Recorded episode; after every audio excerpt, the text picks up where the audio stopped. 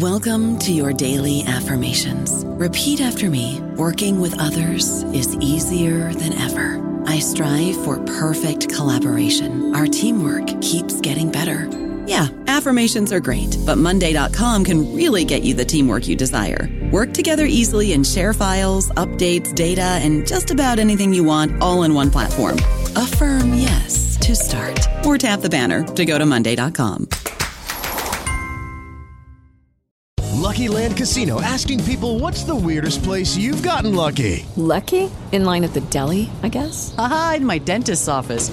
More than once, actually. Do I have to say? Yes, you do. In the car before my kids' PTA meeting. Really? Yes. Excuse me, what's the weirdest place you've gotten lucky? I never win and tell. Well, there you have it. You can get lucky anywhere playing at LuckyLandSlots.com. Play for free right now. Are you feeling lucky? No purchase necessary. Void where prohibited by law. 18 plus. Terms and conditions apply. See website for details.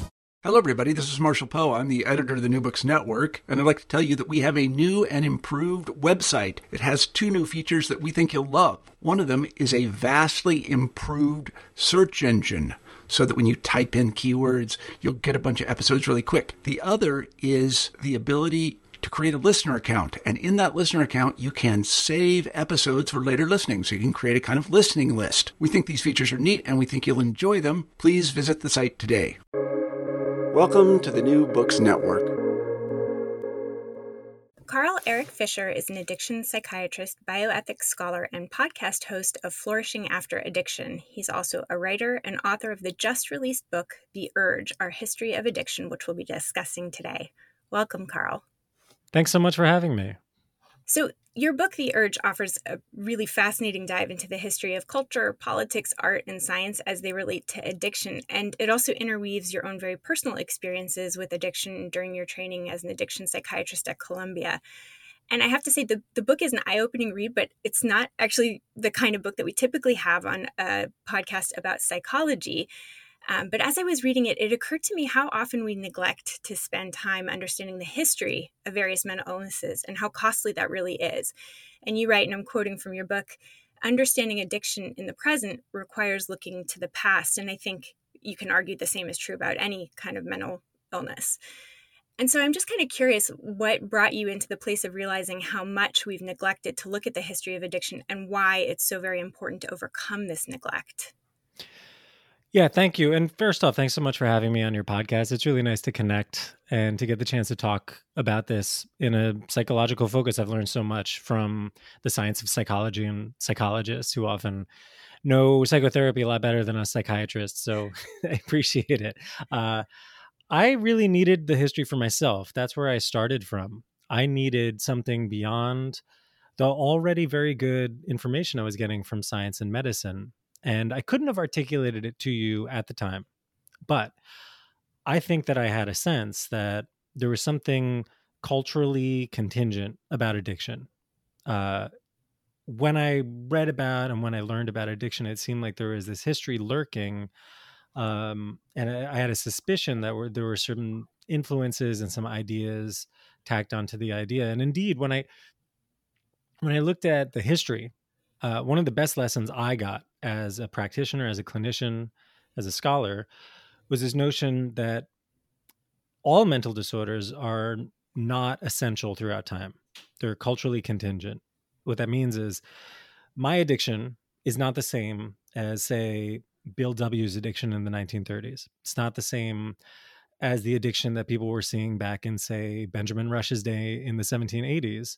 He wouldn't have even called it addiction uh, it's there there are things there that are comparable and i could certainly identify personally with people in the past but there's also this layer of cultural and social understanding that was really useful to to see sort of prismatically reflected through all these different time periods. Yeah and i think that that's something that we don't often think about is just how, how culture really influences what we call an addiction, what we call an illness. And one example is homosexuality, right? At one mm. point, we called that a mental disorder. And I think you make this important argument in your book that what we call addiction has some normalcy, right? It, people using substances uh, has been a truth throughout human history. And one of the threads throughout your book is that we understand addiction to be different than mental health disorders. So, this kind of gets to the cultural understanding that we have of what addiction is and what it isn't. And so, I was wondering if you could speak to this question of why it's so problematic to treat addiction so differently than mental health disorders. Yeah, thank you for asking. It's such an important question because, like the water I was swimming in, I didn't even perceive it as an odd thing to be doing back when I was training. And I think many of us in the mental health professions have this experience that it's just intuitive that people with general mental disorders get treated over here, and there's this totally separate clinic for addiction down the street. And it's really dangerous. It's really harmful. And it's actually a legacy of the medical profession's wholesale abandonment of people with addiction multiple times throughout history, but most recently in, say, the 1920s, 1930s.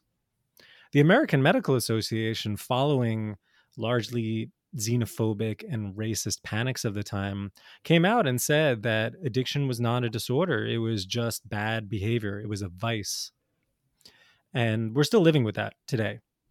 We still have that separation. And one of the most urgent needs in mental health care is to mainstream addiction, meaning if somebody goes to the emergency room with opioid uh, disorder, that they get the opportunity to get treated uh, ideally with buprenorphine right there if they want it, uh, but at the very least to get connected to care. But usually people are just given a little sheet and said, you know, go go somewhere else. Right, and you you give this example of a supervisor earlier in your training, who when you had I think it was a young man who came and and there was kind of a dual diagnosis situation of depression, but also some substance use. That the supervisor said, you know, we're not equipped to handle that here send him elsewhere and you write about this response internal response of you know i really could have helped him. He was sort of active. He was showing up. He was ready to do something.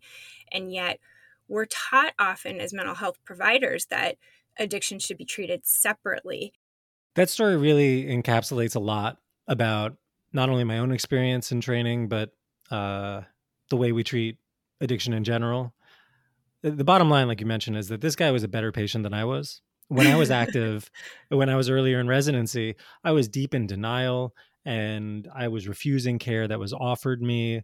And I was trying to do it all by myself because I thought there was something virtuous about that. I thought that um, it meant something about me uh, to do it without treatment, which speaks to one of the deeper challenges of treating people with addiction. And we see this in other mental disorders too, but um, the the sort of volitional denial and hiding and um, the the disorder of a fractured will over time. Meaning i might say in somebody's office i want to stop drinking or i want to stop using this drug but then my will takes on a totally different flavor on friday and i, I make a totally different uh, choice. So you asked me do we need specialized training to work with addiction? The answer has to be yes and no and even from the patient side, I mean, should a patient who is feeling really depressed and also struggling, you know, to manage their alcohol use, should they really look for somebody who only specializes in addiction? Or, or, would you recommend just find somebody who's a good provider who can develop a close relationship with you, who can be open to what you have to share? Uh, yes. I the answer is yes. Do something get help. It's hard to find help, and it's hard sometimes to find quality help. Even when you find quality help, it's it's hard to find a fit. And the reason I give that sort of weaselly answer is because I do think we need specialized training to work with people with addiction, uh, and simultaneously, it has to be mainstreamed. And most general practitioners vastly underestimate their capacity to work with addiction. So many people I see in private practices around New York and otherwise say, "Oh, I don't know if I could handle this," or "I'm concerned about this person's history," and that's fine. I have such total compassion for those views. I don't fault anyone for thinking that way if they think that way. Uh, but uh, people with addiction are not so different. It's one of the key themes of my book. There isn't such an us-them idea, and in fact, that was one of my major barriers to getting care and treatment in the first place. I thought addiction was something so special, so extreme. And especially with the historical examples, I've come to feel like addiction isn't all of us. It really is just one expression of a set of vulnerabilities and a set of tendencies we have for working with our suffering. I, I think that's put so well. And you really do put an important magnifying glass on this sense of addiction as other and how problematic that is both for somebody who's struggling to manage their use but also in those of us treating. And i do think that the separation of mental health and addiction has le- has caused kind of like a fear for a lot of practitioners of like oh i'm not equipped i can't. And it, it is this pathologizing way of seeing addiction and and that is a huge part of what I love about your book that it really does say you know this is a part of all of us and we don't need to be afraid of it um, and you write a lot about you know the criminalization of addiction and this sort of like moral narrative of, of what it means and, and that is an important reason that we need to look into the history of how we've evolved into an understanding of addiction as so other, as so problematic, as so um, almost untreatable unless you have some magic potion, which none of us do. Mm-hmm. Yeah, the criminalization of addiction is in many cases deliberate. The the notion of addiction was wielded like a weapon. Addiction can also be caused by oppression, uh, racism, white supremacy, xenophobia, uh, patriarchy, all those things. It can that can exacerbate addiction, and the notion of addiction itself can be wielded like a weapon, even when there isn't really addiction there. We can pathologize normal drug use and use it as an engine that keeps mass incarceration rolling. And I think it's so important to look very carefully at how the notion of addiction is used in that way uh, to to be careful about our assumptions about what it means. Totally. And I wonder if you could even, uh, just off the cuff, pull out an example of um, a way that addiction has been weaponized in, in a way that, you know, serves either a politician or a corporation. Sure. I'll go with the corporation because I think that's the one that doesn't come to the surface. There's there's such a great expansion in consciousness around the misplaced war on drugs. But uh, what most people miss is the way similar ideas are weaponized by powerful corporations wielding asymmetrical market forces to take advantage of us. And the example that comes to mind is the way that uh, alcohol industries have repeatedly throughout history, and when I say history, I mean decades and decades and decades and decades, um, alcohol industries have repeatedly used this notion of putting the problem in the individual to absolve themselves of blame and whether that is some sort of nascent psychology in the 1930s and 40s, or whether it's genetic research in the 1980s, or whether it's neuroscience today, uh, massive corporations that I call addiction supply industries, the industries that feed off of our natural desires. Um, these industries like to use these individualized notions to say the problem's not in our product, the problem's in the person. There's sick people over there. Most people can use it responsibly and um, it's a really dangerous notion uh, because it obscures that vast middle ground where most people have some issues with some things, but also most people don't fall all the way off the far end of the spectrum into the kind of addiction that I had. There's actually a couple of different directions that I want to go, but maybe I'll choose this one first, which is that it's pretty clear that politicians and corporations have a particular stake in the game of how to understand addiction. In other words, you know, politicians might sort of vilify it to to provide themselves with a sense of like i know how to conquer this thing and corporations might try to sell a substance but what's maybe more surprising is how scientists can really get entrenched and and either promote or fight science that emerges. And you give a number of examples that I just thought were really fascinating about how science can almost unwittingly be a part of why we vilify or how we vilify addiction. Um, and, and one of the examples was this giant study called the RAND report. And it really provides this fascinating demonstration of what can happen in science when people have started to adopt a particular view and then we get information that says something different. So I wonder if you can walk through that historical example. Absolutely. Uh, so the RAND report came out of the RAND think tank, but it was uh, a study based on federal research. And to properly tell the story, I just have to back up just one or two baby steps. That uh, in the 1960s and 1970s, there was this huge groundswell of support for expanding addiction treatment services. And like we were just discussing, it didn't get all the way. it didn't quite finish the job of mainstreaming addiction treatment. And in some ways, they were doing a better job in the early 70s of providing federally funded, distributed, low barrier, uh, mostly alcoholism treatment, because that's the thing that was more palatable then.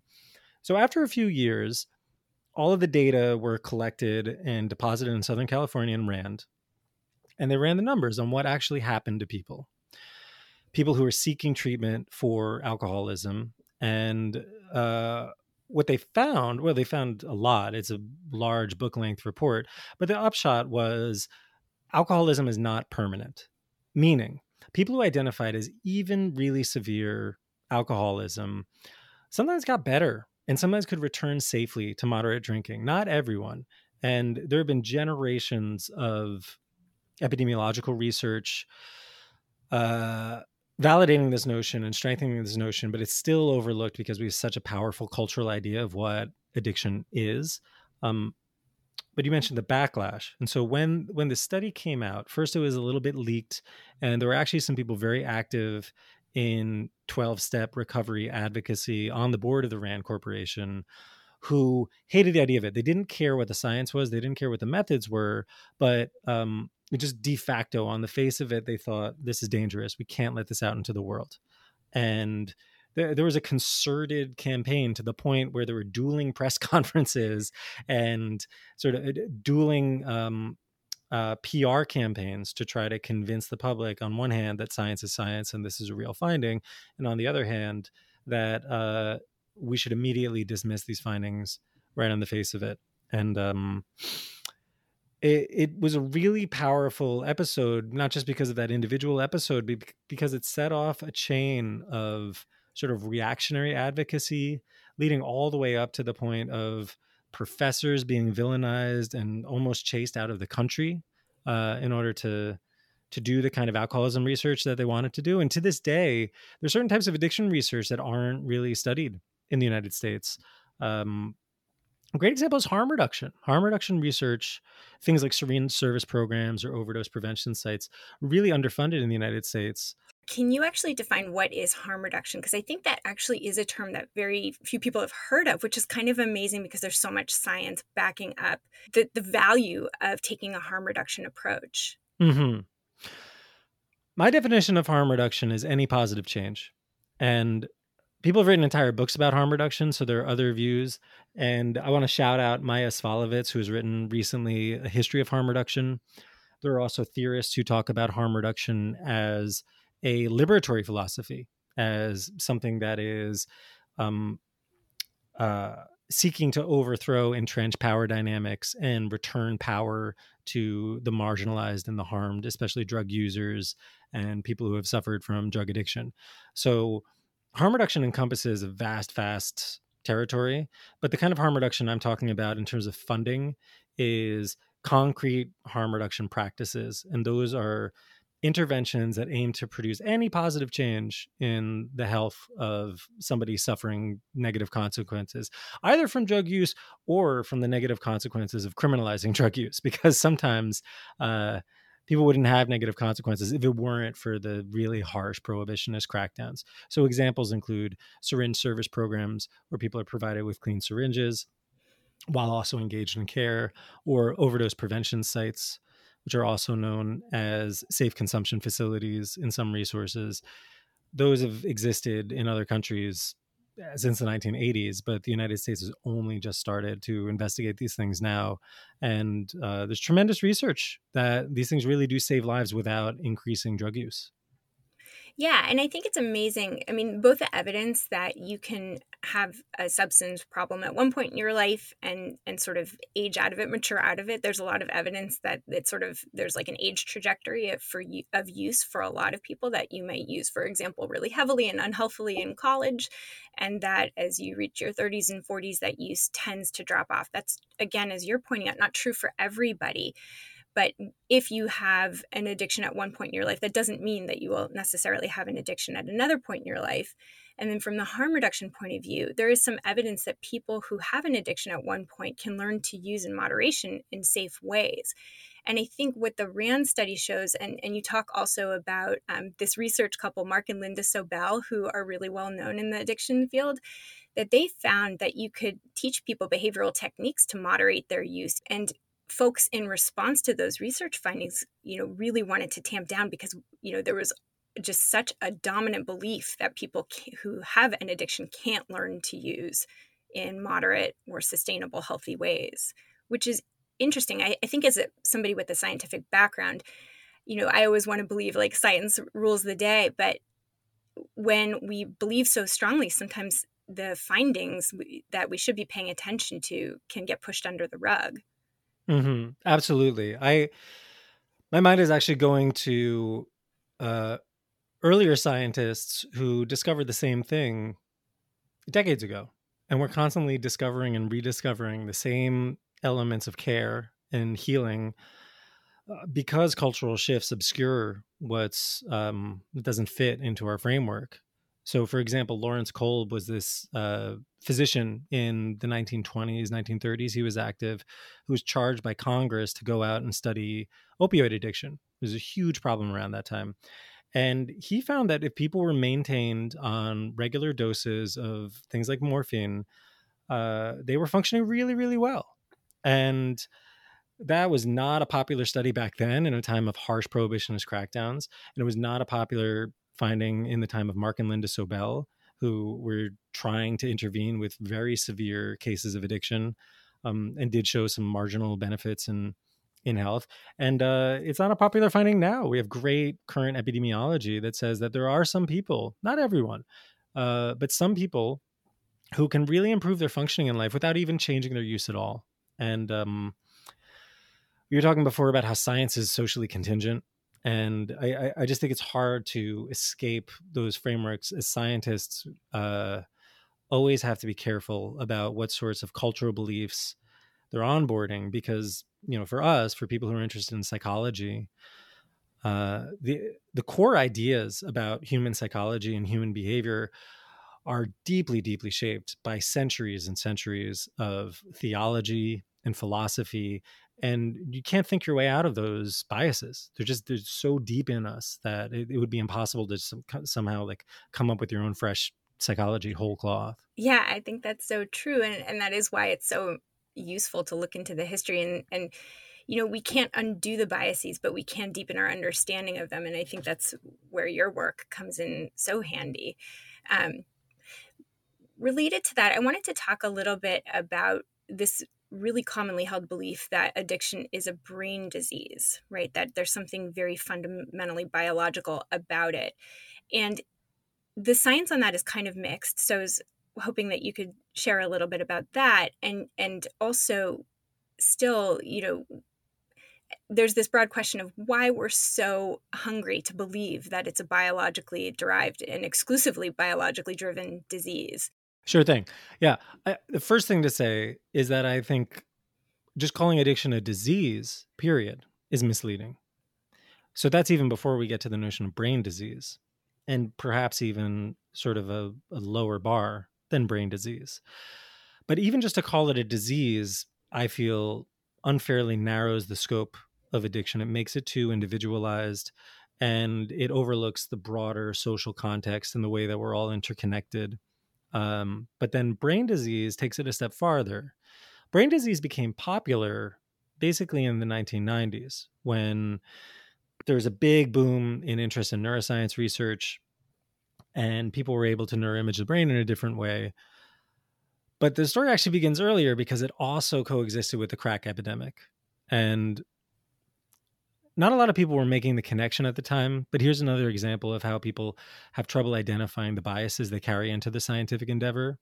It, it's hard to put ourselves back there, but I grew up in this time. I grew up in North Jersey in the 80s and 90s, and I get you know I, still remember just the pervasive fear and how my parents were so scared of just like going into Manhattan, you know, uh, and all of that thinking infused research on addiction because a lot of research on addiction back then was research on crack and sure enough, crack is a very powerful stimulant. It's really just cocaine. It's not a different drug. It was it was kind of portrayed as a different drug for the purpose of certain uh, political moves, but it, it's just a, a, different form of cocaine. And it, it, strongly activates a series of neurotransmitters that powerfully interacts with dopamine. And then dopamine became the sort of central figure in this story about hijacking the brain. And that's the thing that brings us up to brain disease because by the 1990s, there's very good scientific research describing different brain circuits that were active in crack and other stimulant addiction. On the basis of that, scientists said addiction is a brain disease. Like any other disease, we can locate the problem in the organ, and therefore you should give us more funding for research and you should uh, treat people with the disorder more fairly. And I think it did succeed on certain grounds. It wasn't some sort of like, you know, awful criminal campaign. Uh, they they had real purposes for using that language. But the downside of a brain disease narrative is that it overlooks all those broader social forces that go into, for example, uh, the crack epidemic in the 80s and 90s, which was not the function of like some evil drug hijacking people's brains. It was also the function of chronic impoverishment and oppression of the urban poor. It was a function of the, the bad job we had done of building up our addiction treatment infrastructure. And it was a function of economic changes like the loss of jobs and the opportunity for meaning and purpose among the urban working class. And so to reduce it all to the brain disease story, really, I'm inclined to call it, uh, causes us to miss all those other social forces. So maybe it works when you're trying to get an addiction treatment program in your hospital, but um, it comes at a high cost.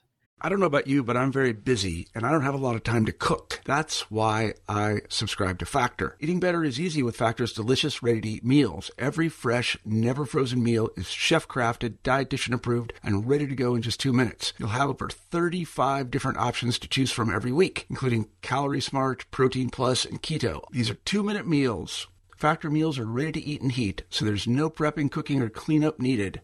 They're flexible for your schedule. Get as much or as little as you need by choosing your meals every week. Factor is the perfect solution if you're looking for fast, premium options with no cooking required. Sign up and save. We've done the math, and this is important. Factor is less expensive than takeout, and every meal is dietitian approved to be nutritious and delicious. Head to factormeals.com slash NBN50 and use code NBN50 to get 50% off. That's code NBN50 at factormeals.com slash NBN50 to get 50% off. You have a term that's originated by a German brain researcher, Ernst Pöppel, called monocausotaxophilia. And it, well, I'll have you sort of answer what the term means and why it's so important to kind of get in on the joke of this disorder. Yes. Yeah, it's a made up term that means the love of single causes that explain everything. And we have that in mental health. We have to admit it but we especially have it in addiction. Uh, people really want villains, especially when uh, substance addiction and other forms of addiction really hurt people. I think we have to acknowledge that too. It hurts hurts the individuals who are suffering from addiction, but it hurts other people too. People do go out and um, sometimes commit unimaginable uh, damage to service their addiction. Uh, so people are naturally looking for villains. And those villains can be found in a drug company. They could be found in uh, the drug itself. They could be found in some particular set of other social causes. But one of the big surprises from the from the book was that uh, drug epidemics are nothing new. We've had drug epidemics for at least 500 years in human history.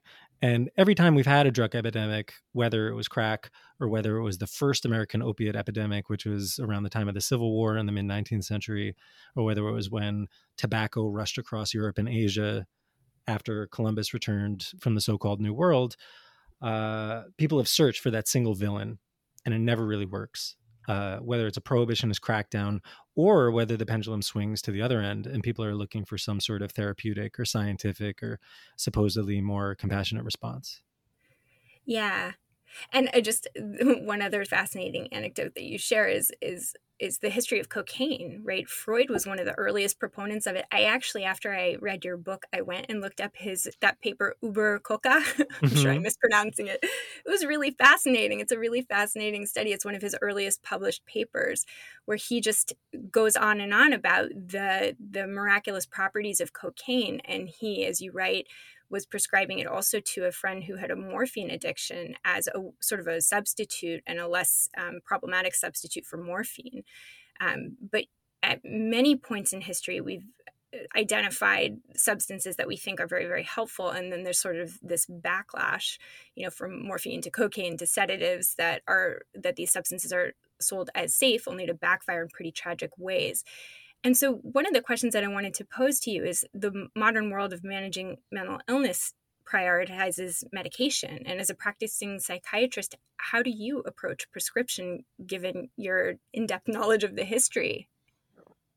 So, because addiction and mental health service, other mental health services are so segregated, there's two different answers to that. I think most general medical, uh, general mental health prescriptions are both o- overprescribed and underprescribed, hmm. meaning uh, there are a lot of people who really benefit from life-saving medications. Antidepressants can be life-saving in some circumstances, and also they're they're too often the the tool of first resort and especially because of resource shortages sometimes a harried general practitioner might reach for a prescription pad and write someone an antidepressant rather than say connecting with counseling that doesn't exist or social services that don't exist.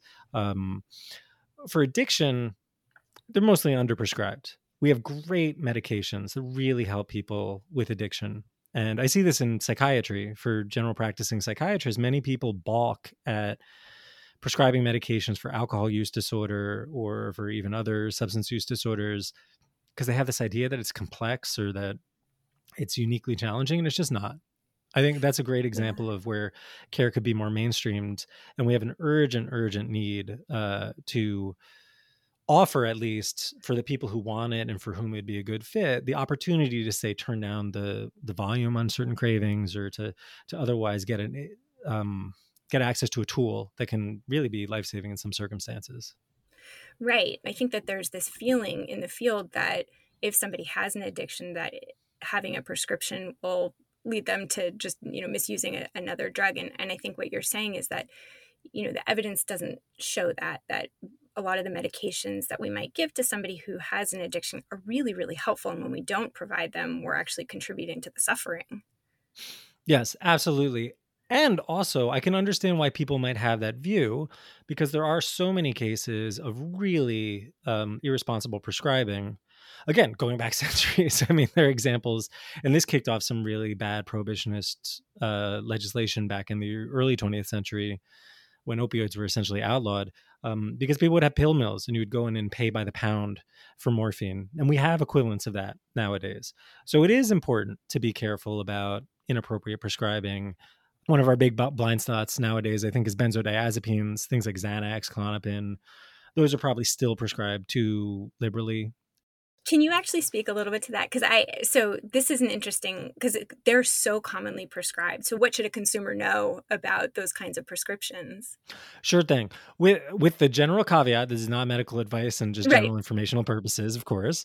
Uh, it, benzodiazepines are really useful sedatives and they're actually the first treatment that we use for alcohol withdrawal alcohol withdrawal can be fatal uh, people can get seizures or even die so we use benzodiazepines in a lot of clinical settings and hospitals and then also as an outpatient intervention for anxiety uh, the problem is for outpatient anxiety, it can often just become an avoidance mechanism. I know your podcast, you're really into ACT therapy. I love ACT. Um, I love the framework of thinking about avoidance and finding the purpose in your pain and uh, working with pain and accepting pain rather than uh, just trying to manipulate it or control it or exile it in some way. And what benzodiazepines sometimes do is they allow people to just totally eradicate their suffering, totally eradicate their anxiety. And of course, I understand why people would want to do that and that also doesn't mean that everyone should run out run out and get off their benzodiazepines too right because not only is there withdrawal uh, there can be some like real challenging personal growth involved in that uh, but i think that that's a subtle kind of psychological risk that's often missed that people are missing the opportunity to work with their pain their pain that's trying to show them something worthwhile and i had something similar with adderall i think people's antenna are up a little more about adderall but not totally or amphetamines in general. Uh, and I was using Adderall to medicate like a crushing sense of scarcity and a, a, profound need for external validation. Like I really needed to keep on working.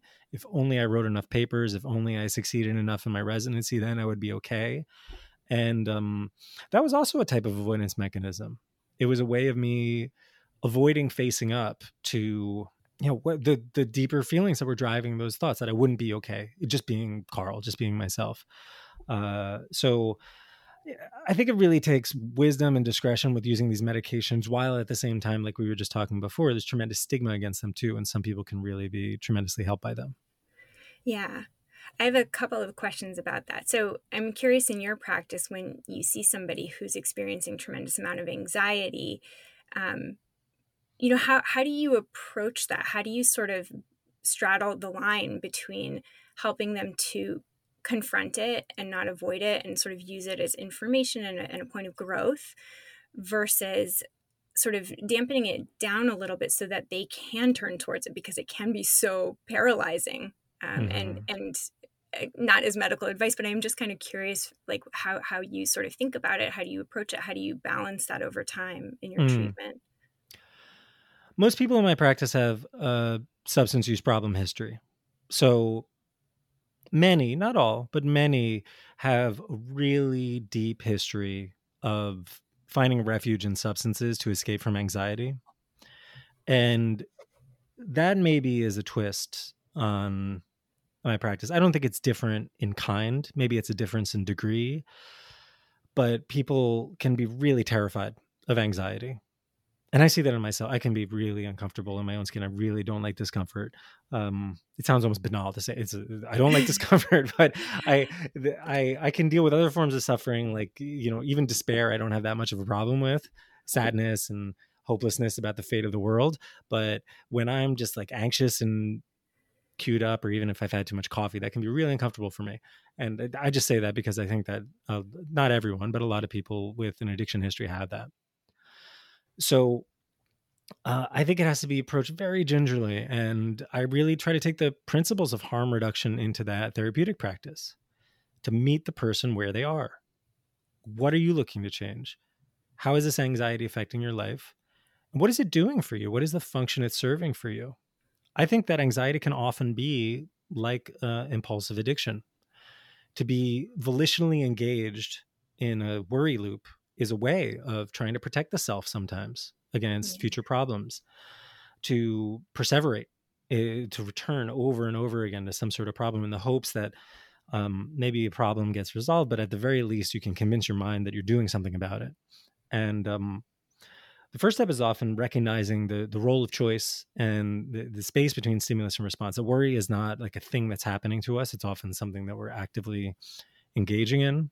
And you know, I say that, and as I say it, I'm conscious of the fact that I never want to put my worldview on somebody else too. So if somebody's not into that, then fine. You know, we'll talk about other ways to to work with it. But I think fundamentally, often there's this element of um, the relationship to the self and the relationship to suffering that uh, needs to be approached very, very gingerly and carefully. Yeah. So I love that you approach that gingerly and, and recognize that. And it is very ACT consistent, right? To sort of be curious about the emotions and then re engage with our values and then be willing to experience discomfort. But as you're noting, like that discomfort can be really really tremendously uh, yeah, uh, crushing. uncomfortable yeah. crushing yeah and so to to really sort of acknowledge that at the same time as as you sort of um you know try not to enable the the use of avoidance. Um and you know i am kind of curious so you if it's okay for me to kind of get personal with you of course um, yeah i wrote the whole book. yeah. I put it out there. well, so so let me start there. I mean what was it like for you to share some of the more vulnerable intimate pieces of your journey through addiction and into recovery? I'd be lying if i said it wasn't also crushing and really fearful and I was helped in the process because it felt intuitive to me in the sense that I really wanted this book. This is the book I wanted for myself and I couldn't find. I wanted a general overview and a historical look at the idea of addiction. And there's so many great examples of deep dives into one individual uh, time period, but no one trying to put it all together. And I really wanted that book and I recognize that it would be totally arrogant and grandiose to say that I'm going to write the definitive book about addiction and tell you how it all is and put it all together from ancient Greece and India to the present day. So it was necessary for me to bring in my personal story, not just to connect it to the the human factors and to to bring back the story to what really mattered, but also to to disclose my own biases and to say addiction is deeply personal. Addiction depends on who you are, where you were born, the kind of privilege you grew up with, and your inherent cultural values and biases. So I was sort of led in that way. It just felt like the right way to do it, and so I didn't. I just try not to think about it too much, frankly. Um, and then once I was down that path, it was really terrifying because I, I spent so much of my life looking for external validation and doing the right things, writing bioethics papers and research papers, and getting accolades and rewards within a hierarchical patriarchal system. So to all of a sudden be doing the thing that a lot of uh, more traditional therapists tell you not to do to self-disclose uh, to say it's really dangerous plus add on the natural stigma attached to addiction it was terrifying. There were moments i thought that you know i couldn't not not literally but there was a part of me that thought that i couldn't survive it. Like there, there's something deeply dangerous. I would not be okay if i let this out and you know i should say we're recording this right now it's january 12th uh, my book is not out yet and there's still a part of me in there that's terrified this morning i woke up and i was terrified i felt this huge yeah. knot in my chest mm. like uh oh my god I, you know how could i have done this is there any way to like pull it back um but i can recognize after working with it i'm so grateful for the opportunity to work with that fear um because it's no different than the other types of like self-protective fears i've had that like i need to put on a show or act inauthentically or kind of like manipulate myself and my actions to get other people's approval to think that I'm okay. Because yeah. I have more of a sense. I'm not I'm not enlightened floating on a cloud right now, but I, I have more of a sense that I'm okay. I'm okay as I am. There's nothing you know deeply awful about me. And if people know the truth about me, it's not going to come back and haunt me in some way. It's okay to show up as I am. Yeah, yeah. And it sounds like you're able to even coach yourself like it's okay to wake up with that feeling of terror and that knot in your stomach and to kind of proceed. Um, yeah, I had a therapy session last night, so that helped. I actually I wanted to ask you a little bit about your own therapy, so I hope that that's okay too. Um, yeah, sure thing. So your book is very grounded in science. I mean, you, you, sort of do a deep dive into the long history of science and addiction. But one of the things that struck me is that the kind of therapy that you pursued was internal family systems. And you, you write in the book, you know, that you're aware that it's not an evidence backed treatment, and yet you found a lot of productive help from it. And so I think that's kind of an interesting point from the psychotherapy point of view that on the one hand, we want to look for treatments that have evidence backing them, that we know they work, and yet different things work for different people, and science doesn't have the answer for any given person. And so I think that's sort of an interesting general uh, question to be pondering is like, how important is it to only treat people with uh, treatments that we've tested in randomized controlled trials? And how important is it to kind of be open to allowing individuals to explore what works for them? Hmm and what is our yardstick right? Because when i wrote that i was thinking i'd be embarrassed to tell one of my supervisors at columbia that i was going to IFS because it doesn't have the status based seal of approval. And that's not the right yardstick just to be totally obviously clear. Uh, but I'm with you that I think that evidence based treatments are really important, and it's important to be humble about what we know and what we don't know. For me, I just went to uh, a, a person that I really loved and respected in my Zen center, who herself is a therapist, and I said, "I need some help. My mother is dying, and I I need help." So, you know me, you know my situation, you have a sense of who I am as a person who do you think I should go to? And I left it at that, which is very different from before. When I was in academia and when I was studying this stuff, I would say, I would like read all the books and I would say, hmm, you know, like maybe AEDP, but I don't know about this. And like maybe I'm not a good match for it. And thinking about personalized medicine and what, what is the theoretical underpinning and what can I get behind? And I think there's something to that, you know, I think that, and I really love it when, people seeking help and my own patients are seeking information. I think it's good for people to be empowered and to really learn about the modalities. We shouldn't like live behind this veil of secrecy like and opacity about what our techniques are supposed to be. But it was really a relief just to relax and say, just tell me what to do and letting go. That for me, that for me is really important. And I don't think it's true for everyone, but for me, I really need to let go of the notion that I was running my own show. I would fix it myself. I can get 90% of the way there and I only need like a little coach to get me across the way. A big theme in my recovery was acceptance and surrender. And others have written out, and feminist writers have pointed out, for example, in the case of um, the experiences of many women in recovery, that's not the answer for everyone. It's not the answer for traditionally marginalized communities. And there are a lot of people who don't want to say, I'm powerless. They instead want to say, like, let me identify what my sources of power are within this awful experience. So I think it's very, it's very individualized. I just had the benefit of um, building a community in recovery that I could draw upon for support because that's the other piece. It wasn't just me. It wasn't that I went out and got a therapist. In a way, I was throwing myself onto the collective wisdom of my community and saying, this is not, this is not a me problem. This is a we problem. Please help me. And that's always been easier for me in my life mm-hmm. than just trying to solve it myself. Yeah.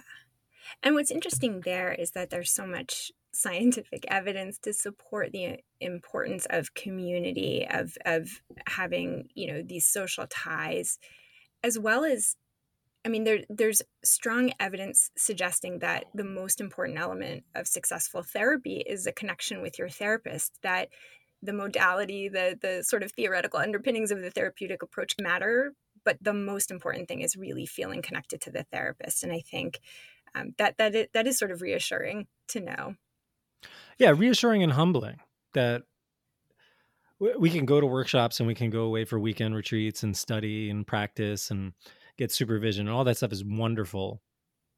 And I, for one, I think we have a moral obligation to go out and do the best we can and try to practice our profession well. And also, for me at least, I can chill out a little bit.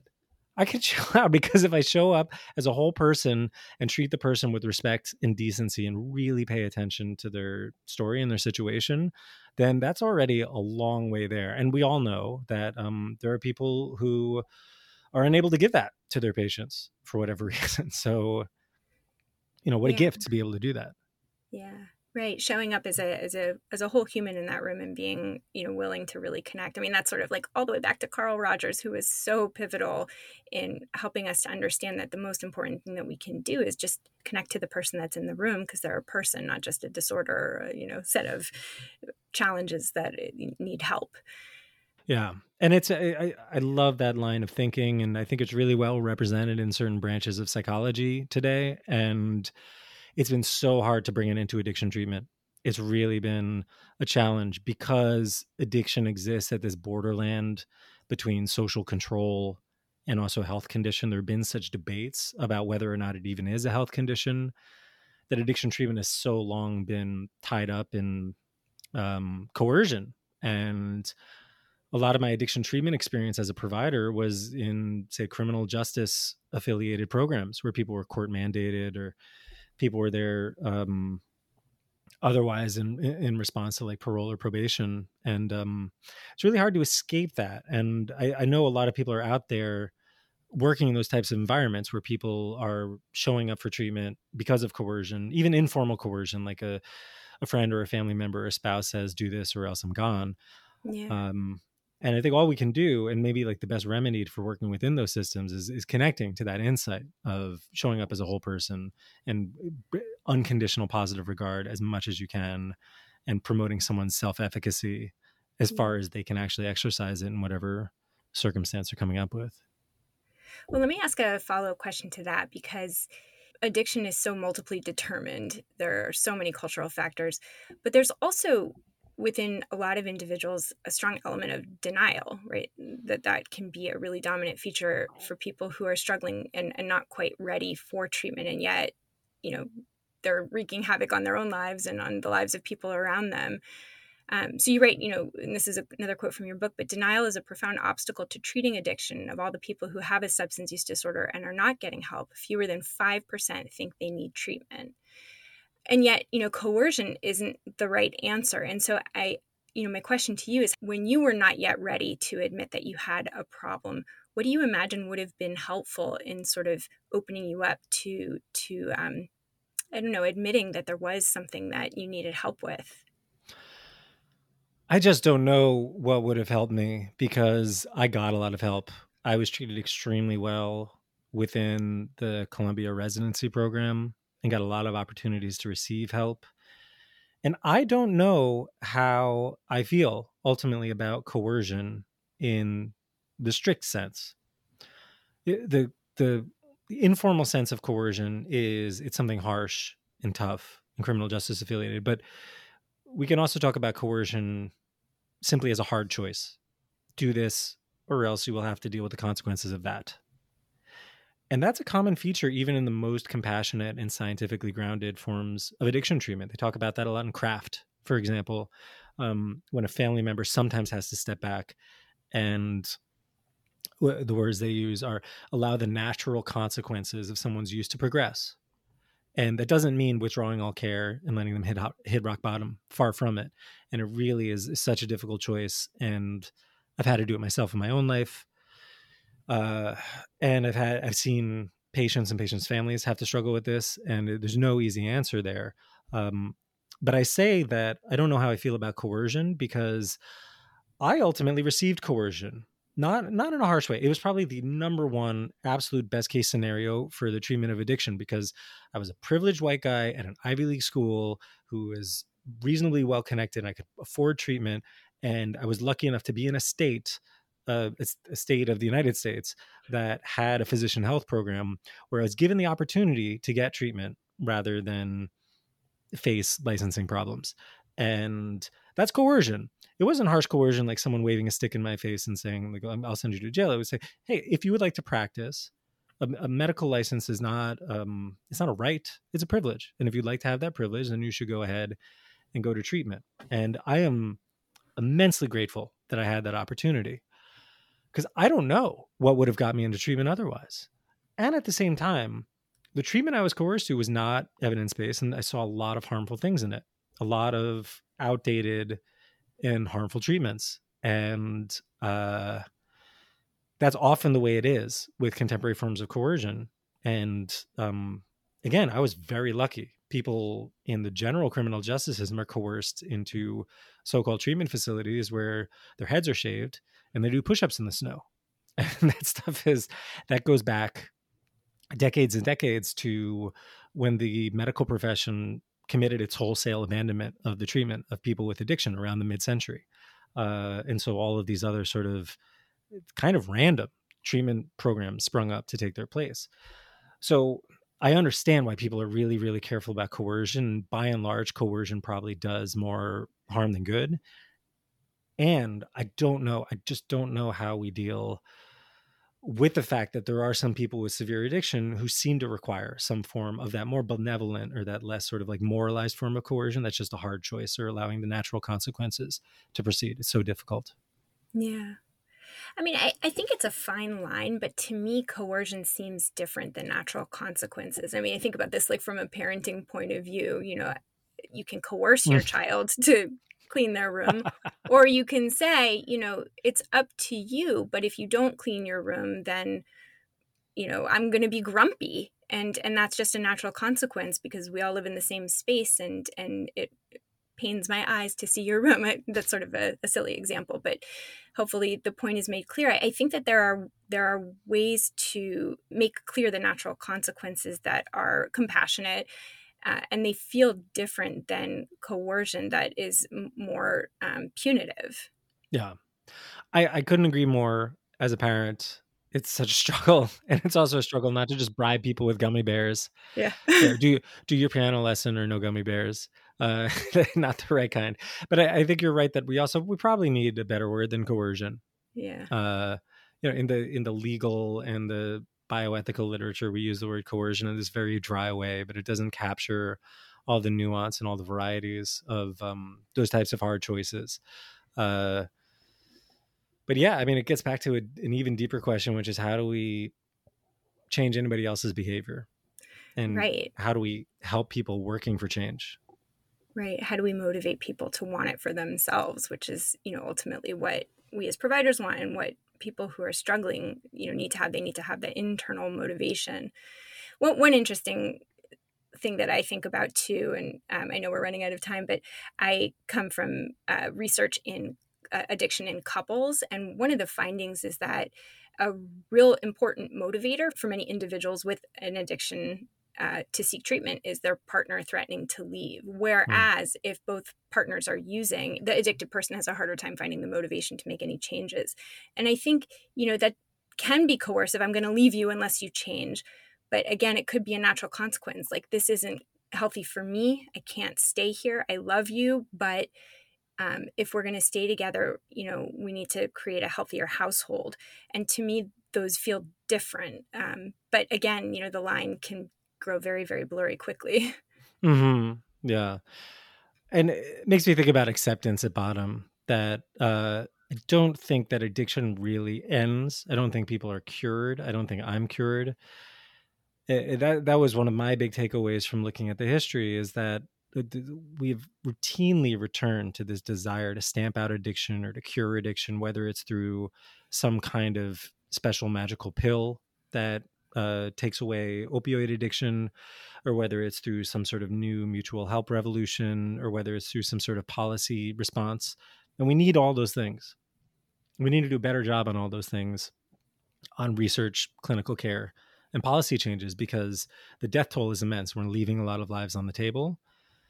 And I think we have to recognize that we will not end addiction, that uh, addiction uh, is not something that we'll see the end of, that it's something to work with. And at least my own experience has been my worst kinds of addiction are directly contiguous with all the other things that we were just describing about just like being fearful about external validation or um, is sensitive to rejection or uh, even just worry. That's all the same for me. And uh, there's a lot of for me at least there's a lot of uh, relief that comes with just like giving up the the search for the end or the, the perfect resolution right right accepting it as a human problem is actually paradoxically empowering and and that's definitely the sense the feeling that your book left me with it's this really in-depth exploration of the history and and you the ultimate conclusion is that this is a human problem that we need to accept and that when we do we're much better positioned to manage it in healthy, sustainable ways. So it's it's a terrific book. Um, where where can people go to find out more about you and your work?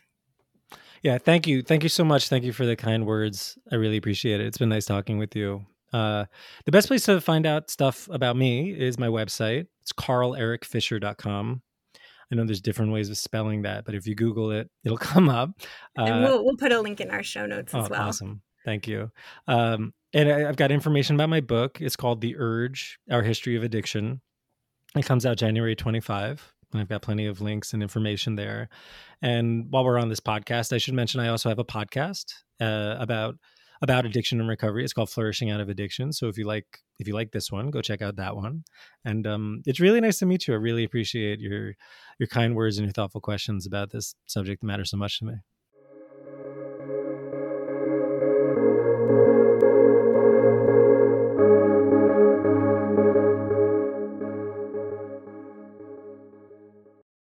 Lucky Land slots, you can get lucky just about anywhere.